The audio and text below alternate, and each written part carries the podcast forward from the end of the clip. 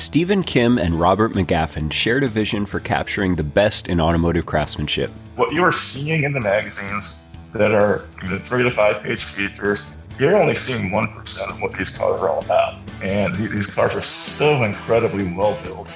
All we were trying to do just to present the cars in a way that does justice to the cars.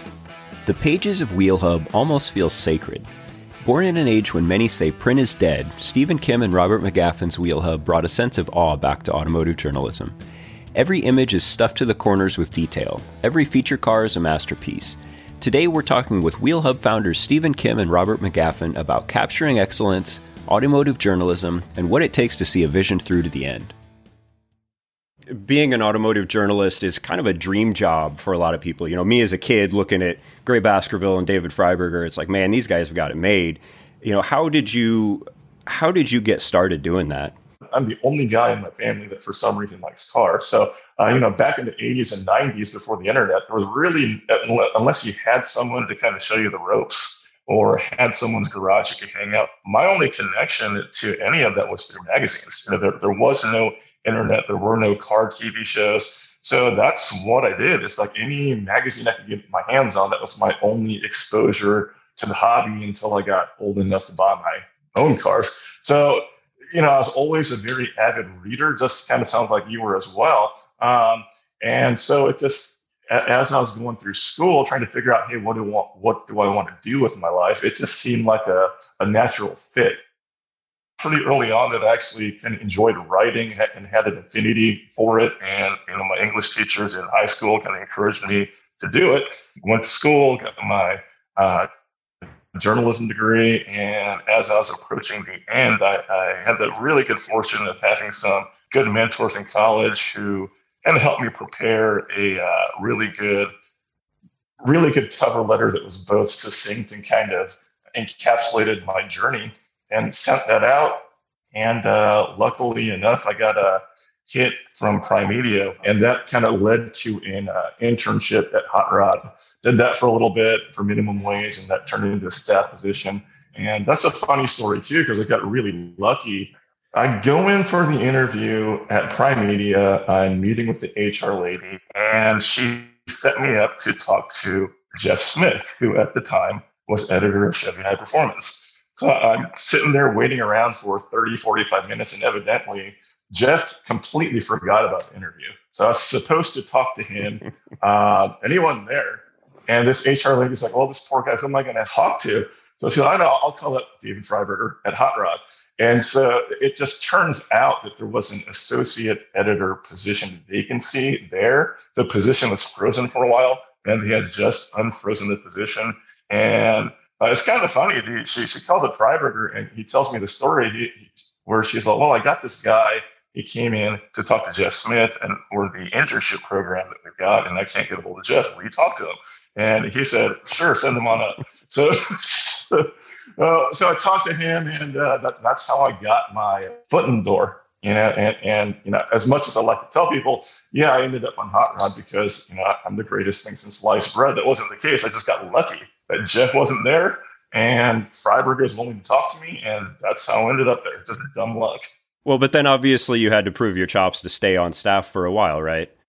Yeah. So you know, I um, you know worked there for a couple years, and uh, um, it was really interesting because it was uh, you know when you're looking to get into it, you'd be happy just to get your foot in the door anywhere. You know, even if it's one of the uh, the smallest titles. Uh, the interesting thing about it is you know, it was kind of two crash courses simultaneously. It was kind of learning the business, learning how to produce content, but at the same time getting a, a crash course on corporate politics and and uh, being exposed to a lot of stuff you don't necessarily want to see. So, um, you know, it, unfortunately, the downside of that was I figured out that you know, as much as I loved the job, I didn't want to stick around, and so that's how you know, the story kind of takes the next turn when, you know, met Robert and started working with him. So, you know, a, as I'm freelancing, I did that probably, let me see here, 2005 to until we started, first started getting it going. And throughout the process,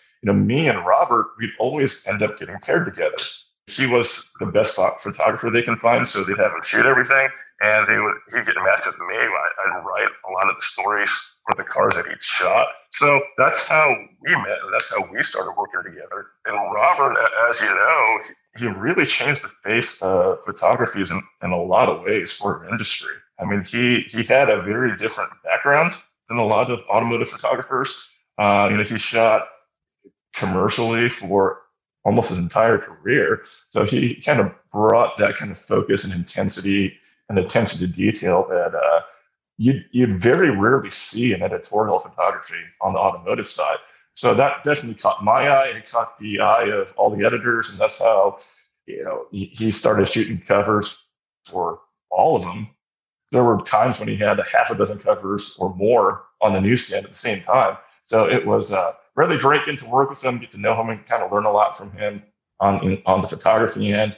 The longer we started doing it, and it just became more difficult to uh, continue freelancing. So yeah, one day I just kind of pitched the idea to Robert, hey, we should just do our own magazine. You know, we can, uh, you know, the editors we work for, they could hire any photographer they want, they can hire any writer they want, but but well, you know, we get paired up all the time. So there's got to be a reason for that well, let's let's just give it a try and, and see what happens. So that's kind of how Wheel Hub started. And how long ago was that? Oh, we first started talking about it, I want to say 2015, 16, and then it was around um, early 2017 when, when we got pretty serious about uh, putting some content together um, and going out and rounding up advertisers early 2017, we decided, hey, you know, we we've here we've got this idea to get this magazine off the ground. A million dollar question is how do you pay for it? Because we don't have the money. So we decided, hey, why don't we just take some content that we've already got and put together a prototype or a beta copy. So we uh, went went through our hard drives, picked out half a dozen cars um, that we wanted to uh, have in our uh, test copy, our prototype. The only problem was we had no, we didn't know um, who was going to lay it out and do the graphic design work. It was because at that point all we had we had some killer images, uh, we had some text we could plug in, but we had no clue who we were going to use as an art director. So um, we went back and forth with that. We got some quotes from guys that we wanted to use where we could never afford to use. And how we got hooked up with Rodney, who unfortunately couldn't join us for the podcast. But uh, you know, I had worked with Rodney somewhat indirectly. You know, I was out at a shop here locally in Houston, um, doing some product photography for them, and they wanted to put together a flyer or a handout to, to take the Goodguys shows to sell their products. And so I did the photography and the text for him, and I asked him, "Hey, who's going to actually do the graphic design?" He's like, "Oh, my buddy Rodney will do it. And he, he does all our T-shirts." And um, he showed me some of his work, and I was always impressed with what he could do. And he did an, an amazing job on these little handouts. And you know, he, he knows what parts of the car and the chassis or whatnot are relevant. I, I like how he's laying everything out. You know, he he he obviously knows, he's he's got an eye for how this should all look from the uh, but the main thing was it looked very different from anything you typically see. So I'm going to give Rodney a call. So I called him out of nowhere. He, he remembered the thing he worked on. Well, I, would never done a magazine before, but and I was like, hey, that's that's perfect. We, that's what we want. We want a completely different perspective on how things have been done before, and we don't want to approach things from, hey, here's a your typical magazine layout. Um, what can we remove to make it cleaner and more minimalist, we want to start with a clean slate. We want we start with a, a clean slate and just add the bare minimum of what we think is necessary to, to, to get the message across and really present the cars how they should be. Uh, because when we first, I first posted the uh, uh, concept to and said, hey, look, we're going to have this magazine. It's not going to have any tech articles. It's going to be all features. And, and they're going to be 20, at least 20 pages each you know, he he he asked me who who on earth is going to look at a car for 20 pages. that was his first question. His second question was, how would you even fill it with 20 pages? Um, so I handed him a thumb drive that had the images we wanted to use, and then you know, to hear him tell the story, he went from asking, hey, how are we going to fill 20 pages to how are we going to possibly make all this fit in 20 pages mm. for a hmm. story there's just so much great great content which is what i was trying to communicate to him is look what you are seeing in the magazines that are you know, three to five page features you're only seeing 1% of what these cars are all about and th- these cars are so incredibly well built and detailed it's a shame that no one can actually appreciate them for what they are unless you're one of the lucky few like us who actually gets to get up close to these cars and sit in them and look under the hood and put them on the lift and look underneath them. Most people don't have that luxury, even if you have it at a if, even if you see the car at a show, because it's going to be roped off with a million people around it. They're certainly not going to let you sit in it. So all all we were trying to do, and this is still the, the main objective of Wheel Hub, is just to present the cars in a way that does justice to the cars. I mean, the we're just trying to, to show them for what they're worth because you know we uh, for the longest time the the cars kept getting better and better year over mm-hmm. year. The uh, the level that the quality and the detail and the overall fabrication that that the builders are putting into these cars and, and, and the level that they're improving year over year is phenomenal. Yet the their coverage in the media is getting worse. So you got had this delta. The cars are getting better. The covers are getting worse. And, right. and that, that's really a shame. I mean, to, to keep this thing going, to keep people interested, excited about cars, keep for people to continue spending spending money on cars, whether they're building it themselves or buying parts or taking it to the shop we need to keep that level of excitement up. And, and the best way to do that is to present the cars in, in a way where people can really appreciate them. And that's all we're trying to do is just show the cars for what they are and keep people excited so people keep building cars and we, we can continue to uh, make a living without any real jobs. So that's whether, whether we're, we're doing Wheel Hub, we're doing a podcast, or you're an aftermarket manufacturer or a racer or a fabricator or a painter. None of us want real jobs. We want to keep building cars or keep enjoying cars. And so we're just uh, all we're trying to do is is, is uh, you know contribute in whatever way we can. So we, we, we can keep that rolling. I want to back up a bit. So Robert, you didn't start shooting cars. You you were you started just as a photographer without cars in the equation, right? And then how did how did the car thing come about? Um, I've always been into cars. So as a kid, I was into cameras. I was into cars. Um, I used to build models all the time. And then I remember when I was in grade school, probably about eight or sometime between eight and ten years old. My parents got me an Instamatic, and um, one year for Christmas, I got a like a Polaroid Kodak version of a Polaroid camera. And so I used to take my models and then take them outside and put in environments and photograph them and stuff like that. So I've always had Hot Wheels or I've always had models or something like that. I've always been interested in cars. Um, and photography was always something I kept going back to. And when I got serious about it in high school, um, I came across a friend of mine used to work for local Montgomery wards when I was living in Illinois, and he had a he worked in the returns department, and this little S, um, SLR came in with some lenses and stuff, and it was pretty cheap, so I went ahead and bought it, and that's just kind of like started the whole journey for me photography wise. So post high school, I went to school for photography and art, and um, my goal was to shoot, you know, killer commercial stuff in Chicago or wherever. And that I did that for probably 10, 12 years. I was doing that. Um, started out as an assistant, did that for five years, and then finally started getting jobs in photo studios.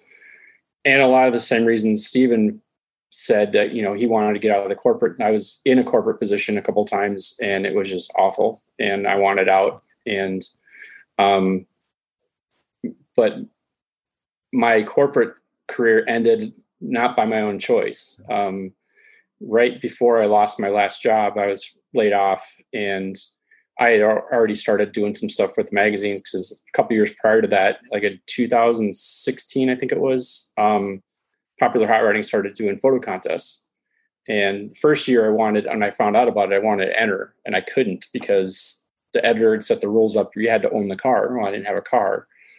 And so I waited till next year. And next year came up and they changed the rules where you didn't have to own the car. So I had seen this little Nova at, a local cruise night a couple times. So I just would keep going there until a guy showed up and um, talked to him, told him what I was doing. He was all into it. So we went like one next week later and a weekend. I went out and shot his car for a couple days just to make sure I got what I wanted, and turned it in and ended up winning.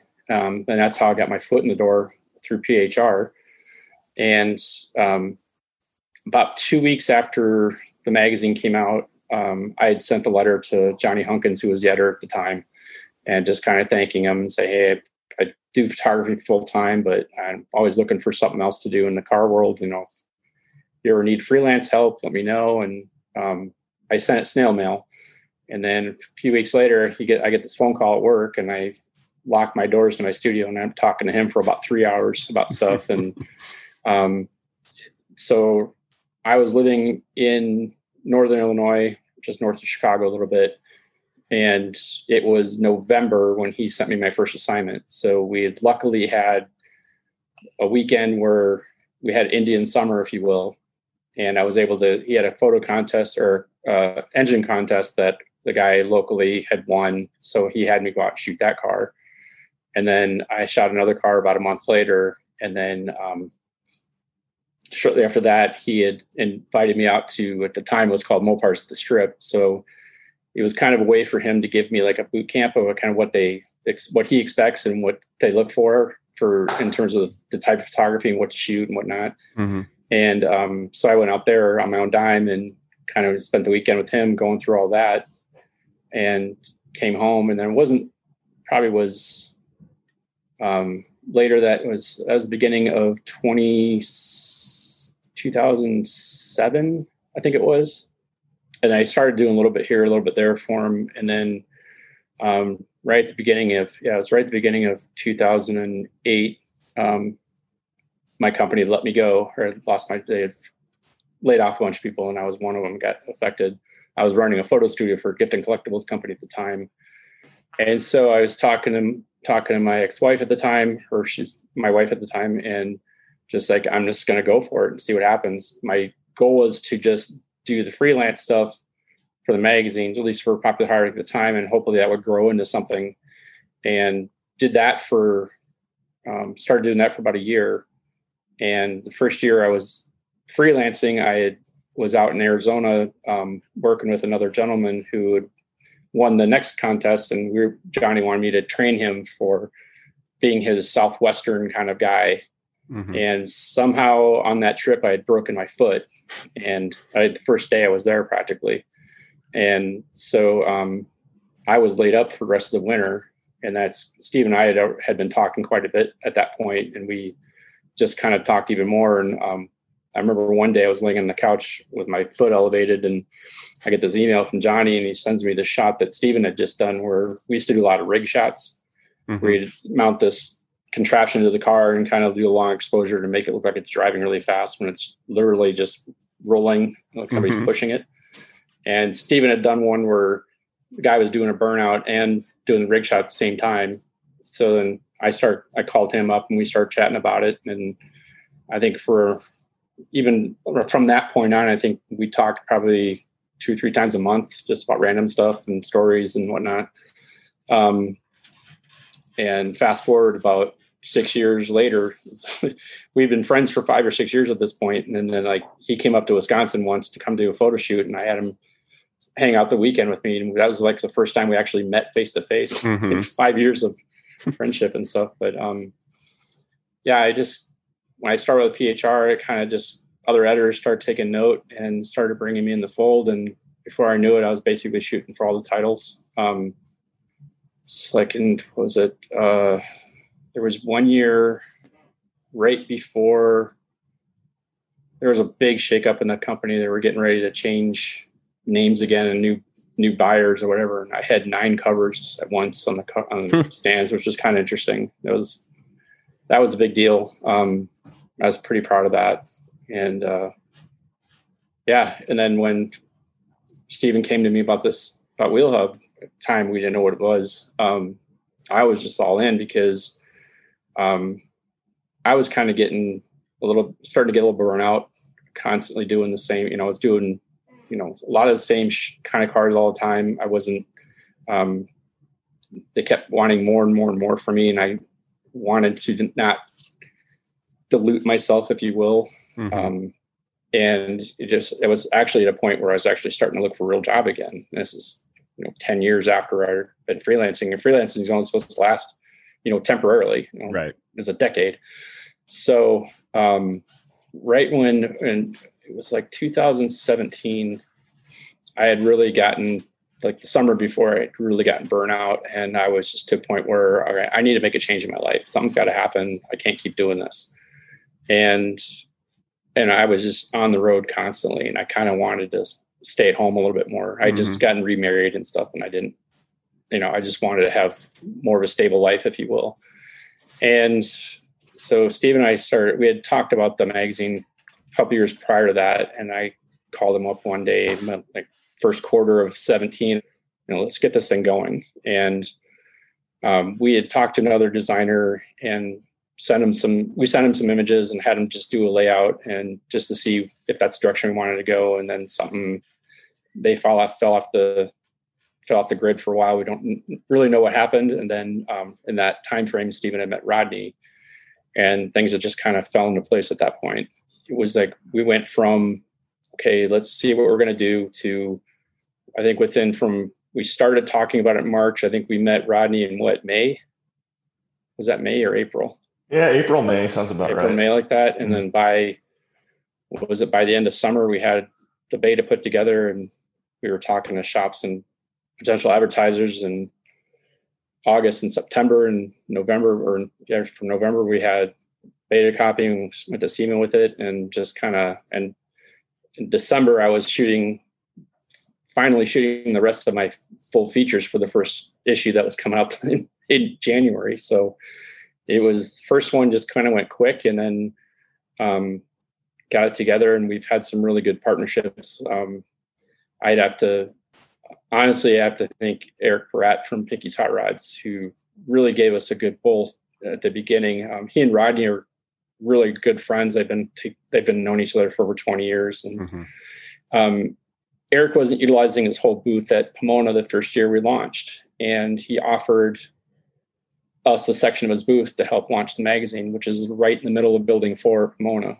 So you couldn't have been mm-hmm. in a better mm-hmm. spot. Mm-hmm. And um yeah, and it people seemed to really like it and and it was it was one of those things where you know you, you he and I drove down to or flew down to Houston and Stephen and I drove a truck of a pallet full of magazines to Pomona.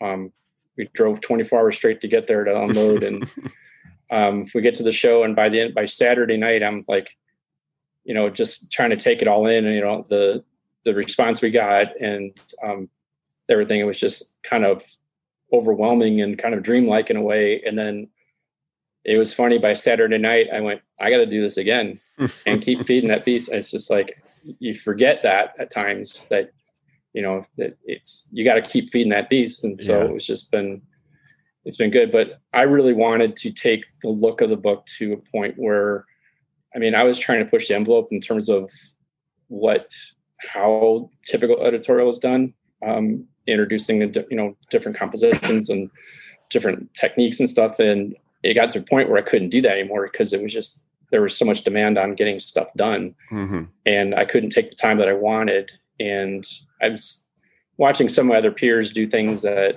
you know I knew I could do. I just didn't have the time to do it, and I kind of wanted to, you know, grow a little bit more. And I wanted to take an opportunity. We wanted to give this book a commercial automotive look instead of an editorial look, if you will. Mm-hmm. Um, and I think that's I think we've achieved that quite well. Um, I've been having a lot of fun, you know, working with the shops now. I mean, I've always had fun with a lot of shops I work with, but just I'm getting more and more excited about doing the job. Um, mm-hmm. Then I, like I said, you're going to get doing kind of repetitive stuff, and you have to do it in a short time frame, and you may have to skirt quality issues a little bit just to get it done. And I didn't want to have that suffer anymore. I wanted to do the art that I wanted to do, and um, and surround myself with other, you know, other photographers, other peers that we have that we bring into the magazine occasionally to mm-hmm. do, you know, that kind of level of work we wanted. So, um, yeah, it's been an interesting journey. It's hopefully it's, you know, it keeps growing every day. So it's always a good thing. Stephen found himself wanting more. In his mind, if a new generation was going to fall in love with cars, they needed a visceral experience to teach them the craftsmanship and the artistry of a great car. That desire put Stephen on the path to make something that seemed crazy to his peers. 20 pages dedicated to one car? Yes, because that's what it takes to do a great build justice. Do you guys remember? Was there like a moment when you held the first printed issue in your hands? Do you remember what what that felt like? Uh, it's pretty surreal for me um, even the beta, when I saw that for the first time, I was just blown away. Like, um, we didn't shoot anything in the way we shoot it now. For that, we just used existing art that we had, and even that was like, it looked so much different than how it had been presented before. Mm-hmm. So yeah, it was it was pretty exciting to see that. And then yeah, when the first issue came out, I was I was blown away. Um, and I'm always like eagerly waiting my box of magazines to come from the printers because mm-hmm. everyone is a new adventure. But it's um, yeah, they they keep getting better and better. So. Yeah, and to, to follow up with what Robert said, yeah, when we first got the, uh, the box of prototypes, we printed up about a hundred of them, and you know we put together a cover letter, and we sent them out to who we felt would be a good fit, either as advertisers or sponsors, that's when it started feeling pretty real.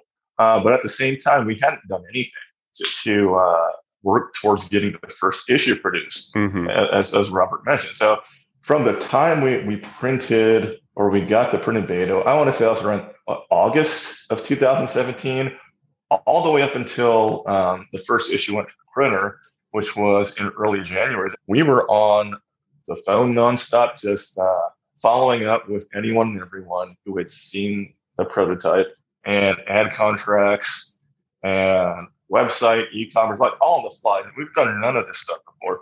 Uh, we, we, didn't even know what was involved with actually setting up a company on paper. So we're learning all this on the fly while we're also trying to round up advertising while we're also trying to put the content mm-hmm. together, all within the course of a few months. Um, so it's miraculous we even got it done. I mean, that, that's the crazy part when we look back at it, because um, there was so much that was done in such a condensed timeline that we had never done before. We were just too dumb to know any better. But I remember when we first had the digital file for all the stories and ads compiled. That was kind of like an aha moment because we'd seen all the stories individually. We've mm-hmm. seen mm-hmm. the ads individually, but once it was all compiled together, we are going through 164 pages of, what we just compiled.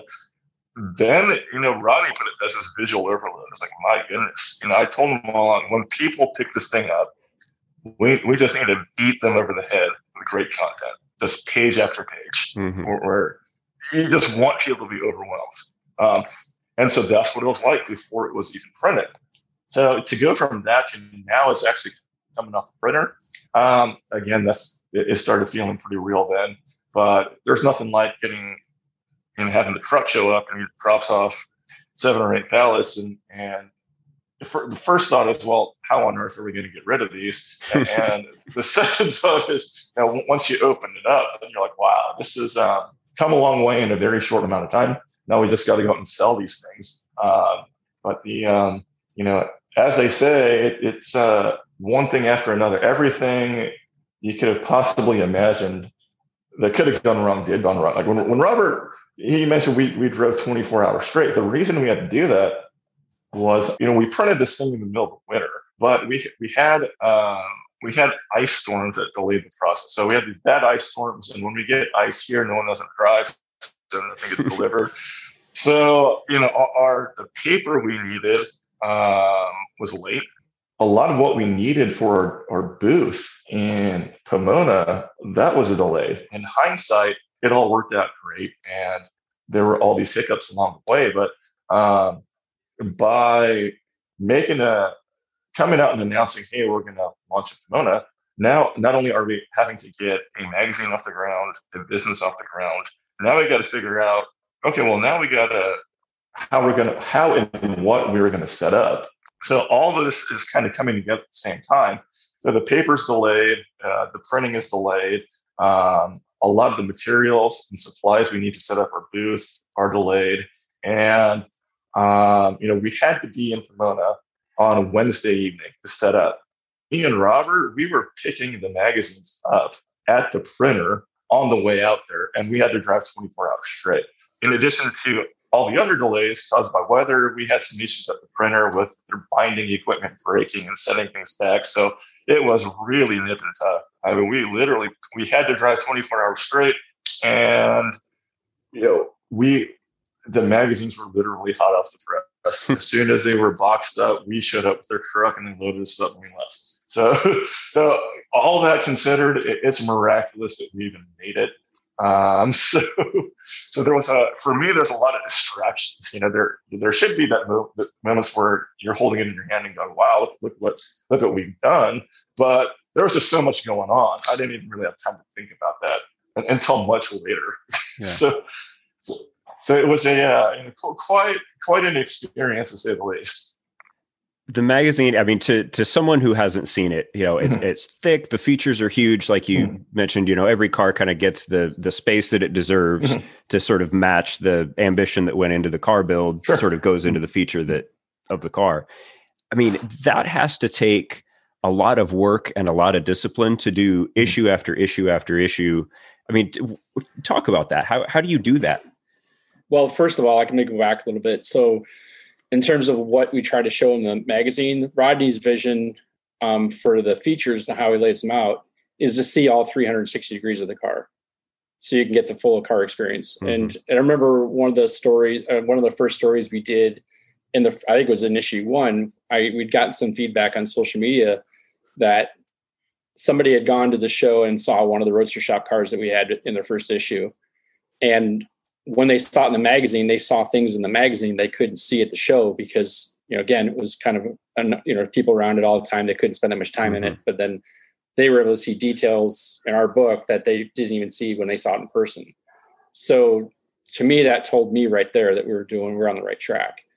Um, I, you know, we scour, I scour the internet, um, social media, look at builders, new builders. Um, I'll talk to the builders I normally see. I'm in I'm in Wisconsin, so I'm like just a little bit north of the Chicagoland area. So I've got I'm only like Ring Brothers are literally the next county over for me. I Rad Rides is about three hours away. Roadster Shop's about two hours away, and there's a bunch of other shops in Illinois and Iowa. And I mean, three hours away from Eddie's Ride and Custom. Um, so I've got a pretty pretty well located area where I can just kind of get in a car and go see people if I need to and see what the shops are up to. And um, so between that and then Rodney also has his group of um, builders that he's been he knows of, and he'll pitch us. I you know we'll pitch each other ideas. We'll shoot texts or DM each other on social media and just trying to compile things to put together. And um, I think that's majority how we find most of the features we do, and just go to the shows and see stuff too. I've noticed that the cars in the the in, in, the magazine, well, in the magazines now, and we'll get to that in a minute. But they're all cars that I want to see, even though it might not be a super logical leap from a Jag XKE to a traditional hot rod roadster, mm-hmm. you know, to a Mercedes. Like it, they're they're all over the place, but they're all cars that are that I want to see more of. You know, well, you I forgot mean, the you forgot the ship and the bikes. right. Yeah, we had we had a, a high end yacht and you know motorcycles in there. Um, you know, the it's it, interesting you mentioned that because it, having freelance for so many years, um, I always felt like the all the different niches there are were artificial in some ways. Meaning, some someone decided, well, you, you can't have um, a Jaguar or a Beetle or a Lamborghini Miura in the same magazine as the 69 Camaro or 30 Ford. You know, no one's going to be interested in that. Those each one of those types of cars needs its own niche, so they went out and started new magazines for all of them. Uh, yeah, it, it just for me personally, uh, not just what I like, but what my friends like and what other builders like. It it very often wasn't like that. It, you had people that appreciated a little bit of everything, and so you know, I, I just thought, why make someone go out and buy five or six magazines? Why can't we just have the best of best in, in one place? And you might not like all of them, but you know, as we started doing that, you know, the interesting thing is you're always told uh, working for the big publishing company that, hey, that will never work. You know, you, you put a Lamborghini Miura in a magazine that has the 32 Fords in it, and you're, you're going to get so much backlash. That's stupid. You can't do it. Well, we've actually seen the exact opposite. It's the, the stories people talk about the most that keep coming up are the ones that kind of fall outside your traditional hot rod or, muscle car uh, or custom. And that's that's what that's what's memorable to people. That's what resonates with people. And um, you know, the uh, I've had this conversation many times with uh, with builders, like, hey, you know, it, uh, actually, uh, specific conversation with Alan Johnson I had comes to mind. I was doing a story on his uh, 3240 built that was an NSRA giveaway car, and he's like, you know what? I, I might. I might, I love 32 Fords. I love hot rods. But you know, I also love BMWs. I love Porsches. Um, I love the 356 Porsches that you did. And he's all, you, as a builder or a car guy, you should like those things because they might be different, but they're all, they're ultimately they're cars, they're hot rods, and they're all places you can pull different ideas from. And he's not, he, he's one of dozens of different builders who told me the same thing. So, uh, so yeah, it, it, on the one hand, it, it seems um, that the, the, variety of content uh, is so outside the box that it might not work, and people aren't used to seeing that. But on the other hand, it's uh, you know people seem to really, really enjoy it, and, and you know now that we've done it for uh, a number of years now, we no, we don't even think twice. It's like okay, uh, Robert tells me, "Oh, Jesse Greening just built this cool bike." Okay, go, go, go shoot it. There, there's not even any any hesitation now because we know that it will be appreciated. And that that bike's a great example. Here, here's the guy building hot rods and muscle cars who's won two Riddlers, but here he builds this really cool cafe racer bike just for his own personal use. And you know, it's got the same level of quality and attention to detail as a car he built, cars he, he's building. So why not? It's a no-brainer. When we come back, Stephen and Robert talk about what it takes to keep raising the bar with every issue. But first, to see photos of Stephen, Robert, and their game changing magazine, visit the Toolbox, our automotive blog. Find it at speedwaymotors.com and click the Toolbox link on the front page. We'll also post a few photos to Facebook and Instagram. New episodes of What Moves You come out every two weeks on Tuesdays. If you like what you hear, tell a friend to listen to What Moves You on Spotify, Apple Podcasts, and anywhere else you listen to podcasts. This seems like a good time to mention then you know, it's not just Wheel Hub anymore. Uh, you've grown out to now four books, right? Chevy Hub, Mustang yes. Hub, Truck Hub, and Wheel Hub. Yes. How how did that come to be? How how did that branching out come about? As Truck Hub was going together, and um, you know, we we decided to go in that direction. Probably early February. You know, we we we're uh, hadn't quite yet decided what the second magazine would be as of the Grand National Roadster Show uh, in 2020. So we get that from the show, um, and we kind of reached consensus. Okay, let's do a truck magazine. Um, as all this was happening, actually prior to this happening, there's a lot of turmoil uh, back at Motor Trend, and as of uh, middle to late December of 2019 19 titles are going away and uh, best of luck to you. So uh, it was just terrible for the industry. It's terrible for us to see because we uh, grew up reading those titles just like everyone else. We were big fans of them. We worked for them. So um, no one wants to see that. And so you had a lot of good people, uh, a lot of talent out there who were who was all of a sudden they're on the market, they're available. The, the and these discussions um, were happening with Henry uh, before we'd even decided to do Truck Hub. So kind of simultaneously, while internally we're trying to figure out, hey, what's what's the next best direction to go in with our second title? We're having already having these conversations with Henry De Los Santos. Henry and I uh, worked together uh, back when Motor Trend was owned by Primedia. So this is back in the early 2000s, and he was working on CarCraft at the time.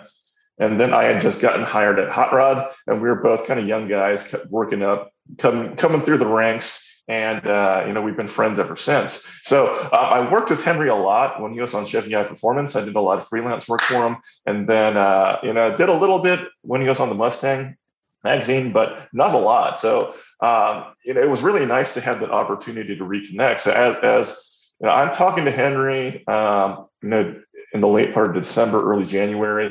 You know, he he had other opportunities that he was weighing, and ultimately he decided, let me let me uh, come aboard and work with you guys. And then, uh, you know, so we kind of went through the same thing we did internally with WheelHub, where we're trying to decide, well, what's the next most logical direction to go in uh, as far as a title that we bring into the uh, Hub family. Uh, but Henry, you know, he came to me and said, you know, let, us do a Mustang magazine. And that wasn't my first choice. At first, I wasn't crazy about it. But, you know, his, his reasoning behind it was look, I've been hot and heavy in the Mustang market the last four or five years.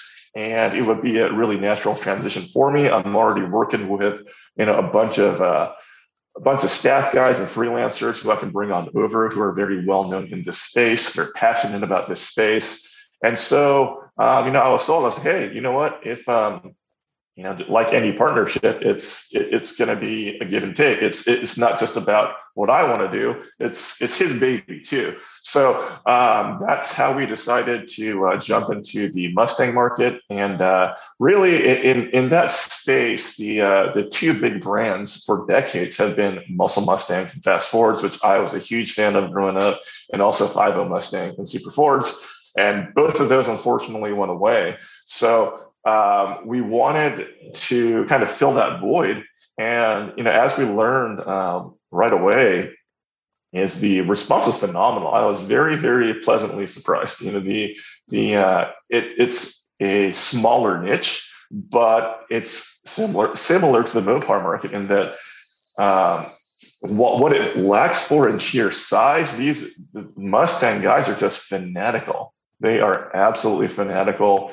You know, you, you give them a product, a quality product that is targeted toward them that they appreciate, and and they'll back you till the end of time. So um, it was just a uh, it worked out great. You know, from the very beginning, the response to the Mustang market was phenomenal, um, and uh, you know, it, it's it's been growing ever since. The next part of that story is um, we had never ruled out doing a Chevy magazine ever. That was we knew that was a very obviously a huge market. At the end of the day, the Chevy market's so big you cannot ignore it. Um, and uh, interestingly, what what what has happened with WheelHub is that um, you know in seeking out the uh, kind of the the premier best of the best builds, the, the content over time has become focused a lot on the, the traditional hot rod and the custom market. Um, whether you're talking, you know, 32 and later Fords or early Fords or uh, uh, the, the custom market as well. So, um, you know, just that era of cars is, is where people are spending a lot of their money. And, and so, interestingly, as you, you flip through all the back issues of Wheel Hub, you'll see, yeah, there are, you, we do have the occasional 69 Camaro. Um, and the occasional mid-year Corvette, but there's such a large core of that market that does not get covered in wheel hub, and it's no, nothing deliberate or intentional. Uh, we're we're just following um, the best of the best builds. So if those happen to be Chevys, we're going to follow, we're going to cover them. But uh, again, it just it just so happens that uh, a lot of those upper echelon builds happen to be uh, hot rods and customs, and there are not a lot of Chevys in that space. So that kind of factored into our decision as well. It's like, hey, you know, we've um, uh, it, it's just kind of turned out to where we're not doing any, we're not in the Chevy space, and we're not covering that many of them, or as, as many as we thought we would in Wheel Hub. Uh, so after we did two issues of Mustang Hub, and Henry had made that transition, and and, and uh, he was pretty comfortable with what the um, with what the workflow was like. He was all, "Hey, why? What do you think about doing a Chevy magazine now?" And so uh, at that point, we were then coming up on you know late 2020. So so Mustang Hub launched um, around June of that year, and by December we had already started working on Chevy Hub, and so that that premiere issue launched uh, January of this year, so January 2021. So you are growing. I mean, it, it seems mm-hmm. like picking up momentum. You know that that combined with the quality of the product that you produce mm-hmm. requires a lot of time and effort. How do mm-hmm. you sure. how do you balance work, family, all of the other things that like being a human who has to sleep and and things like that? How do you balance it all? No, you just you just named it right there. That's the key. Is you don't sleep. so, so, the uh, it, I'll, I'll, just put it like this. It, it's um, there, there's really no way around the fact that the if you want it to work, you, you got to start small. I mean, I mean, it's that's the only way it works. It's if you compare how how the resources that we have and the number of people we have working on each of our titles or collectively compared to the way things used to be done with big publishing companies, everyone's got to wear about a dozen different hats or more. I mean, really, Hub and Truck Hub, we've got three guys. It's me, Robert, and uh, Rodney. That's it. And really, that's the only way it works. Whereas in the past, a magazine can support a staff of two, three dozen people. It's not the case anymore. I mean, you, you try to have that kind of uh, manpower and overhead these days, it's just not going to work. So um, you have to be able to do it lean and mean. That's the only way it works. But that's the case with any small business. Any small business is whoever is involved the owners involved, you're going to wear a lot of different hats and you're going to work some really long hours. There's that old adage do what you love and you won't work a day in your life. Right. Um, yeah, that can kind of bite you in the ass because you are going to be working a lot more than you would if you're going to be, you know, for somebody else. You're going to have to, like Stephen said, we all have to wear many, many hats to get everything out the door. Um, Stephen actually does a lot of the, the brunt work um, because he's fulfillment, he's business management, he's editor, he's publisher.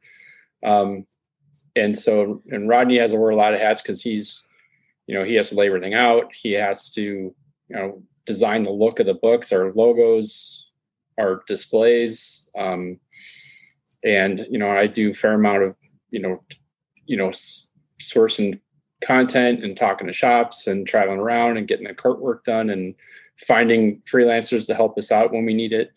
Um, but when you're passionate about it and you, it the hours don't matter, you know.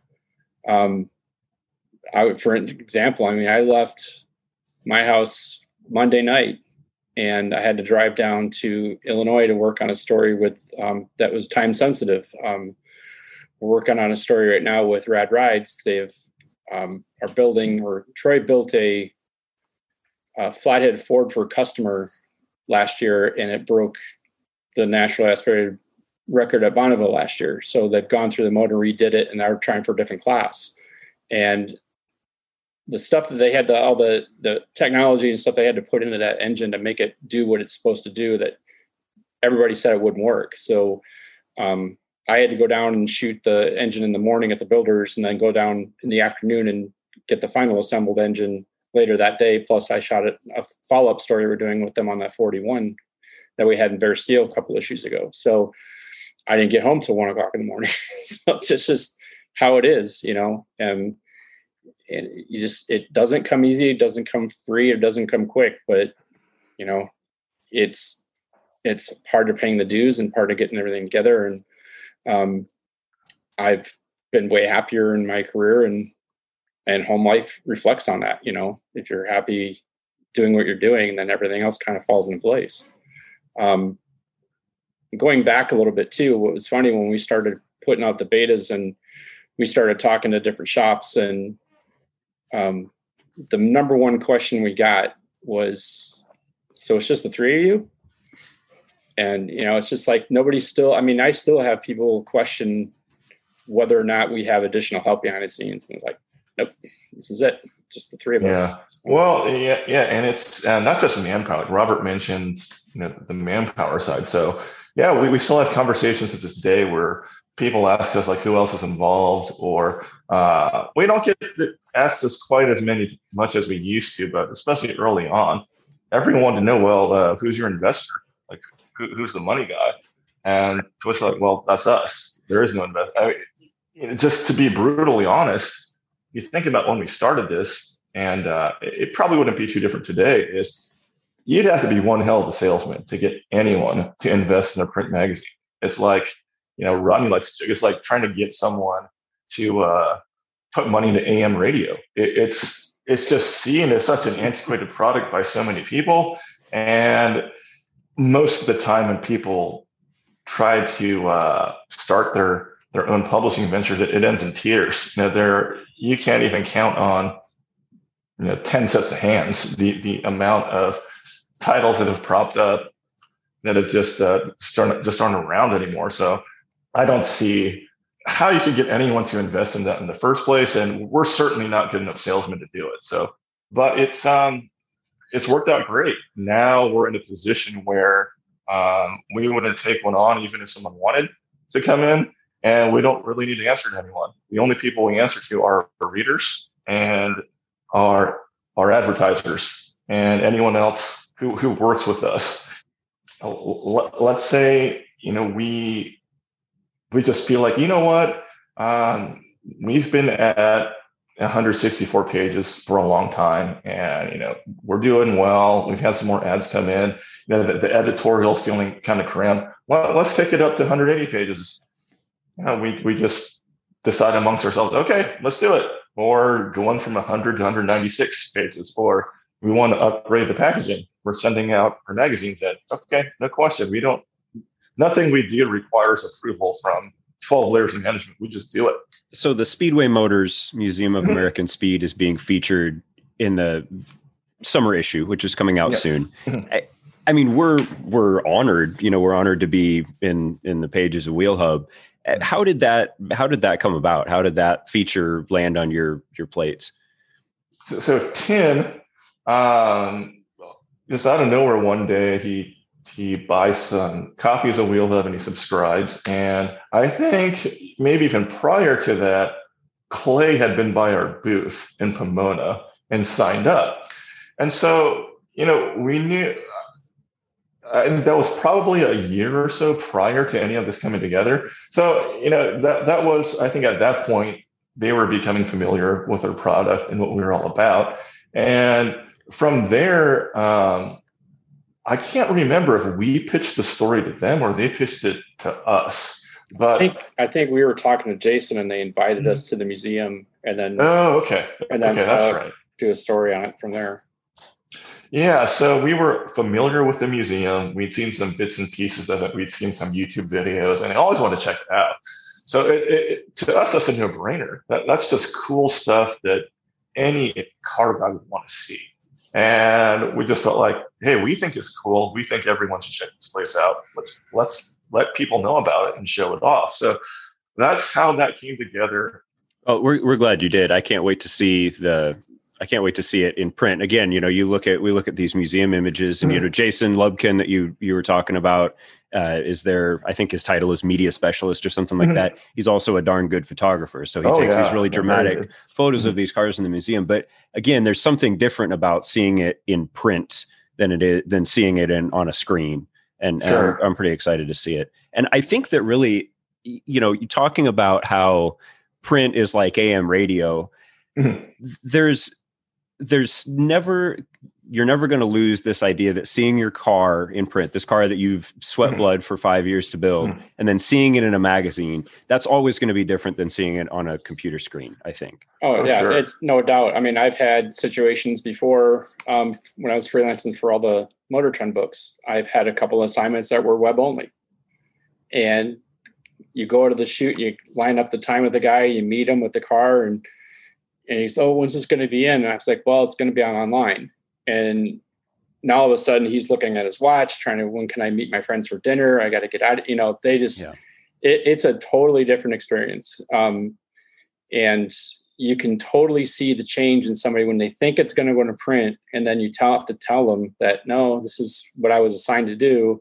And they get completely deflated. Now, I mean, there is a place to have stuff up on the internet, but you know, and it's exciting. I mean, for a guy who may get his car on the, there, some influencer might get a million views on his car, and that's great. It, you know, that lasts what 15 minutes mm-hmm. tops, and then, you know, our book, the way we designed it is, you know, it's not a type of a magazine where you're going to look at it a couple times and throw it in the bin. It's, you know, it's something you're going to put on your shelf and or on your coffee table. You're going to be out and you're going to share it with other people. So it's getting more than just a couple of views. It's getting probably you know dozens, if not hundreds, of views. Mm-hmm. Um, I've talked to many people that have had subscribers and readers, and um, even some of the builders that we work with, they'll go back and reread stuff or relook at stuff all the time. So it's it's it's doing what we had hoped it would do. Yeah, I, I have on the shelf behind me a bunch, you know, decades worth of old hot rod magazines and mm-hmm. and just car magazines, you know, and you you go back to him and you're afraid you know this is where the cook and bedwell dragster was on the cover of this issue of hot rod and i want to look at it because there's a piece of information there where do you guys think about the way that your magazine's going to age? Like do you think about what happens if it sits on the shelf for 10 20 years? Is that something that's even a thought? Yeah actually it is. I mean the uh, not, not all the time but now i like to joke around when uh you know, when, when, the dust settles from World War III and all you have running around are cockroaches, people can still pick up a copy of Wheel Hub. You know, so, uh, so yeah, yeah, I don't you know, don't think about it too often, but every now and then, and and that is pretty cool. That it's not just going to disappear because you know, interestingly, you know, there are, um, you know, Robert's been through this as well. You know, we we might uh, try to look up some a specific story that we've done that we know at one time was online, but you either can't find it because there's so much other stuff that pops up or it's been taken down. Other interesting thing um, in terms of the, uh, the, the AM radio analogy is is on one hand you can look at it as a uh, the, same technology that killed print, whether that's digital cameras or, or uh, the internet or social media or, or whatever. Let's just call it digital. I mean, that, that's often attributed to what killed print. In, in a way, that's what's helping bring it back. Like for us, there's no way we can do our jobs. Well, look at us now. We're, we're having a, a Zoom call in a podcast. Or me, Robert, and Rodney, we're always communicating on our phones, email, text. We're putting up our content on FTP servers. Robert's, you know, among millions of photographers who've been shooting digital for over a decade now. We're, we're file sharing on FTP sites. Um, we're doing proofs through email. I, there's no way not any of that was possible. Uh, you know, before the digital revolution. You know, there was we would all have to have been um, renting an office building and gather in the same place at the same time. Um, I would have to get a magazine out. Um, but now we don't have to, and it's because of the digital tools at our disposal. So, um, you know, to, to me, I, I, find that very interesting. And it's funny because you see a lot of that in different genres too. Because you look at um, how digital has changed the landscape of music, but yet now you have a big resurgence of vinyl. Mm-hmm. Mm-hmm. Um, I mean, look at Jack White. He's has a whole record pressing plant in Tennessee now. You know, he's re, re cataloging all the white stripes, all the raconteurs, and he's starting to repress albums for different companies now. And then you have, you know, a lot of photographers out there in the world who are now going and, you know, there's a couple of guys that I follow on YouTube that are shoot eight by 10 or, or just shoot film. And mm-hmm. because of digital, they've gone back and slowed that process down. And and I think there's, you know, it's the same thing with like Stephen saying with the magazines. I think people there's a place for everything, but I think there is still that really desire need to have something tactile that you can look at. And I mean, honestly, I've I've always, I mean, I'm 53 years old, so I'm going to be an old school guy at this, but I, I never really embraced looking at stories or stuff on my computer or sitting on my phone. Um, cause if I, if I see a car picture on the phone, it's, you know, how, you know, the largest, largest iPhone is what, six, eight inches. Whereas, you know, our two page spread is 20 inches. So, mm-hmm. um, I'd rather see it in large. And, and I think that's what and you can see more detail and you don't have to like strain your eye to you know just to gestures on your phone to get the larger and you can only see so much of it because it's so down res to get it on the internet in the first place mm-hmm. so um it's just interesting how the surge of digital has has for seemed to like ruin some businesses or some mm-hmm. industries but it's also like brought people back to a simpler so I mean, I guess we're we're sort of talking about the future here. What mm-hmm. what is your dream for the next the next phase? What do you what do you guys see this going? Uh, that's a really good question. I mean, for for, for now, um, I think we did expanded so much in the last year. It's hard for me to think about that. You know, I just want to get, uh, just want to get. Uh, you know the, uh, the the three new titles really get them to where Wheelhub is at. Uh, you know, production wise and quality wise, they're already there. It, it's just a matter of uh, you know, getting each to the point of critical mass where, you know, as a as a business and as the dollars and cents go, they're they're working how we want them to work. And and you know, we, we made a tremendous amount of progress in the short amount of time.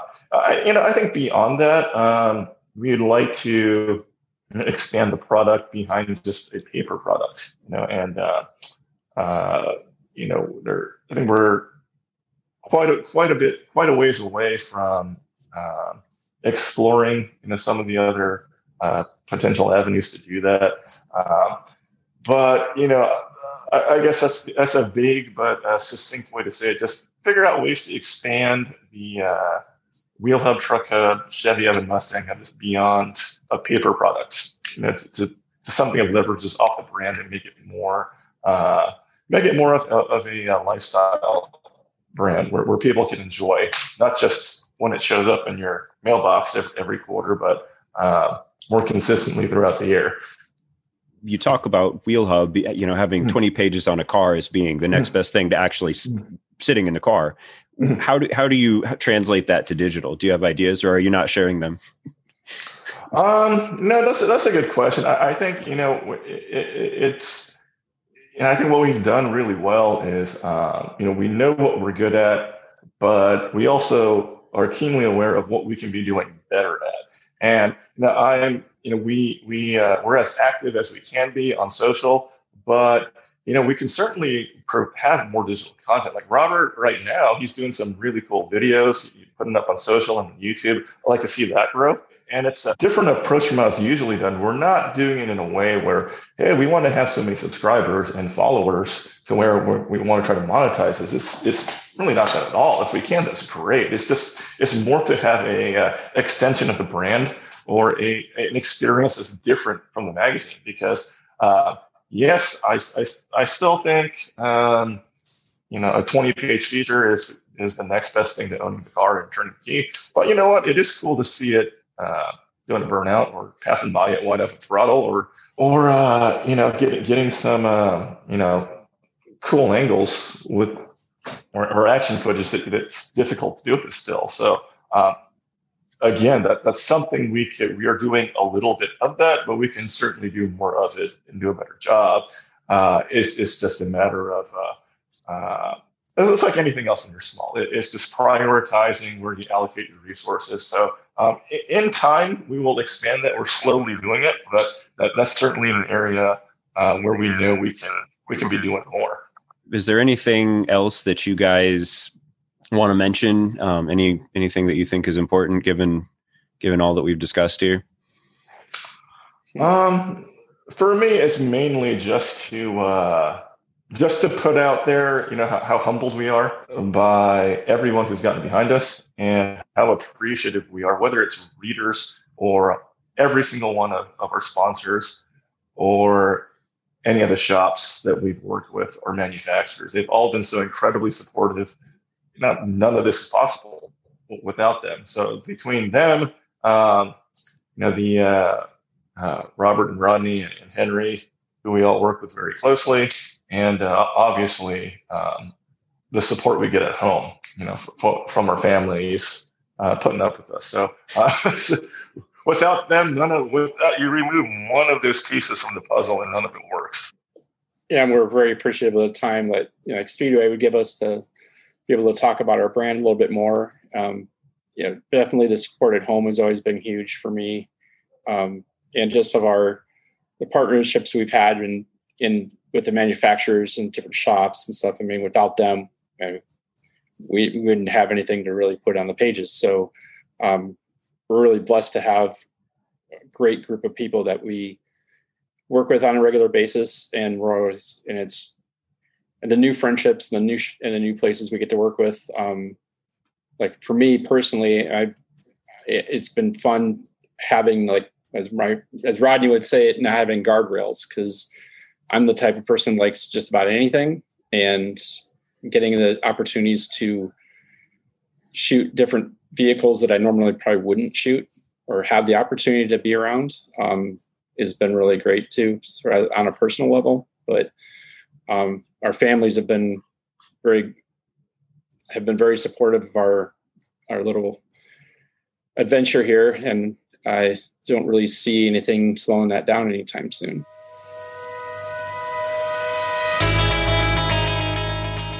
Thanks to Stephen Kim and Robert McGaffin for being our guests today, and thanks to all of you for listening to What Moves You, a Speedway Motors podcast. To see photos and watch videos we referenced in today's episode, visit the toolbox at speedwaymotors.com. Email the podcast at podcast at speedwaymotors.com, and if you like what you heard, tell a friend where to find us. Thanks for listening, and we'll see you in two weeks.